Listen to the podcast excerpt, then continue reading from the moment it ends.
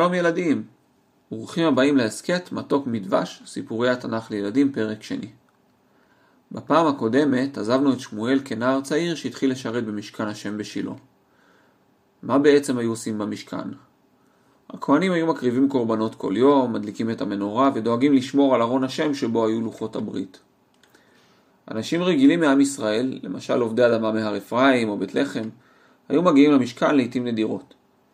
בשביל איש פשוט מעם ישראל, המשכן היה מקום שמגיעים אליו בגלל סיבה מיוחדת. חלק מהאנשים היו מגיעים בפסח, בשבועות או בסוכות. היו אנשים שהגיעו למשכן כשהם חגגו שמחה משפחתית מיוחדת, או כשרצו לומר תודה גדולה להשם על משהו מיוחד שקרה להם, כמו אלקנה וחנה. לפעמים היו אנשים שהיו מביאים קורבן כדי לכפר על חטא גדול שהם חטאו בו. אחרי שהיו מקריבים את הקורבן, הכהנים היו מתחלקים בבשר עם מי שהביא את הקורבן, לפי הכללים שכתובים בתורה. בשביל מי שמגיע מהגליל למשל, ביקור במשכן היה משהו מיוחד ומרגש, משהו שזוכרים אותו הרבה זמן, שנזכרים בו אחר כך. נסו לדמיין את אליצפן בן אליאב, רועה צאן משבט זבולון, מספר לנכדים שלו על המסע של המשפחה שלו למשכן כשהיה ילד. אין מכוניות עדיין וגם לא כבישים, אז כדי להגיע למשכן צריך מסע של כמה ימים ברגל או על חמור. בכל ערב הם מוצאים עיר או יישוב לישון ומחפשים אנשים שיכולים לארח אותם. אליצפן לא ישכח לעולם איך ראה בפעם הראשונה את שילה, איך ראה את המזבח, את הכיור, את מנורת הזהב דולקת. זה היה משהו מיוחד במינו. לעומת אנשים כמו אליצפן, הכהנים שעבדו כל היום במשכן קצת התרגלו אליו. הם היו מגיעים אליו הרבה יותר פעמים. מבין הכהנים הייתה משפחה אחת מיוחדת, משפחת הכהונה הגדולה. התפקיד של כהן גדול עובר מאבא לבן. לכהן הגדול היו בגדים מיוחדים ותפקידים משלו. הכהנים מהמשפחה שלו היו עושים את הדברים הכי חשובים. הם היו מקבלים הרבה בשר ומתנות מאנשים שהגיעו למשכן. את עילי, הכהן הגדול מהמשכן בשילה, אתם זוכרים? עילי נהיה זקן, ואת המשכן היו מפעילים שני הבנים של עילי, חופני ופנחס. ובני עילי בני וליעל, כך כתוב. שומעים את המילים מצלצלות? קצת מזכיר חרוזים. חופני ופנחס היו בני בליעל, כלומר לא ידעו את השם, לא הרגישו שיש עליהם עול, ולא התנהגו כמו שכהנים במשכן צריכים להתנהג. הם ניצלו את המעמד שלהם. למשל, בכל פעם שבא איש עם קורבן, הנער הכהן היה מגיע אליו, מצויד במזלג ענקי עם שלוש שיניים, ותוקע את המזלג בסיר או בקדרה או בכל כלי אחר שהבשר היה נמצא בו. הוא היה לוקח ממנו את כל הבשר שעולה על המזלג. לכהנים יש כללים מדויקים שלפיהם צריך להקריב. אי אפשר לקחת ככה בשר מהקורבנות. חוץ מזה בתורה כתוב שאסור לכהן לאכול מהבשר לפני שמקטירים את החלב. אבל זה גם לא עניין את הכהנים במשכן. אפילו אם האיש שבא להקריב ביקש להמתין קצת. חכו, תכף יקטירו את החלב. הכהנים היו כועסים ואומרים לו שייתן עכשיו את הבשר, אחרת ייקחו לו בכוח. עכשיו דמיינו שוב את גדיאל ופרנח, באמת היו ילדים עם שמות כאלו. הנכדים של אליצפן. הם מגיעים למשכן בפעם הראשונה עם המשפחה שלהם. גדיאל החלים ממחלה קשה והם רצו להקריב קורבן בשביל לומר תודה להשם על ההחלמה שלו.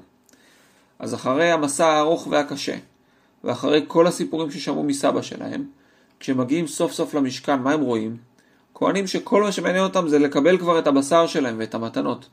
הם בכלל לא מתייחסים יפה למשכן עצמו. תתארו לכם.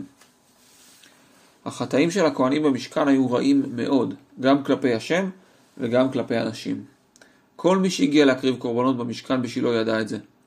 וכך נפוצה השמועה בעם ישראל כולו. רק שמואל הצעיר שירת את השם ואת עם ישראל כמו שצריך, ולא השתתף בחגיגת השחיתות של הכהנים. השמועה למעשים הרעים של חופני ופנחס הגיעה לאלי הכהן. הוא קרא להם וכעס עליהם. הוא אמר להם, אם איש חוטא לאיש, השם ישפוט ויוכל לסלוח. אבל אם איש חוטא להשם, מי יתפלל בשבילו? אבל בני אלי לא הקשיבו לאבא הזקן שלהם. הם המשיכו לחטוא. ויום אחד בא איש אלוהים אל אלי. אנחנו לא יודעים אם זה היה מלאך ממש או נביא. בכל מקרה איש האלוהים מסר לאלי נבואה לגבי עתיד המשפחה של אלי. אתם זוכרים, באותן שנים תפקיד הכהן הגדול עבר בירושה במשפחה. התפקיד היה אמור ללכת לאחד הבנים של אלי, ולאחריו לבן שלו, וכך הלאה. אבל איש האלוהים אמר לאלי שלהשם יש תוכניות אחרות. אמנם המשפחה של אלי נבחרה מזמן לשמש בתפקיד הכהונה הגדולה, אבל הם בועטים בזבחים ובקורבנות, ואתה, אלי הכהן, מכבד את הבנים שלך יותר ממה שאתה מכבד את השם.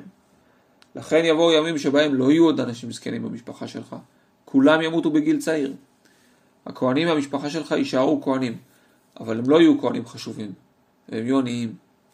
איש האלוהים גם אמר שהשם יקים לו כהן נאמן, ומי שיישאר מהמשפחה של אלי בחיים, יבוא אליו ויתחנן שייתן לו לשמש בכל מיני תפקידים בכהונה, כדי שהוא יוכל לקבל פת לחם ואגורת כסף. הוא נתן לעילי סימן שהקללה באמת תתממש. שני הבנים של עילי, חופני ופנחס, ימותו ביום אחד. מה קורה בינתיים עם שמואל? שמואל הנער גדל לאט לאט. באותה תקופה דבר השם היה דבר יקר. לא היו הרבה נביאים, ולא היו הרבה פעמים שהשם דיבר עם מישהו. לילה אחד שמואל שכב לישון. פתאום הוא שומע שקוראים לו שמואל. שמואל חשב שעילי קורא לו. הוא הלך לעילי ושאל מה עילי רוצה ממנו. עילי אמר לו לא קראתי לך, לך לישון. שמואל חזר לשכב. ואז שוב הוא שמע, שמואל. שמואל שוב קם והלך אל עילי ושוב שאל מה עילי רוצה. עילי שוב אמר לו לא קראתי לך בכלל, לך לישון.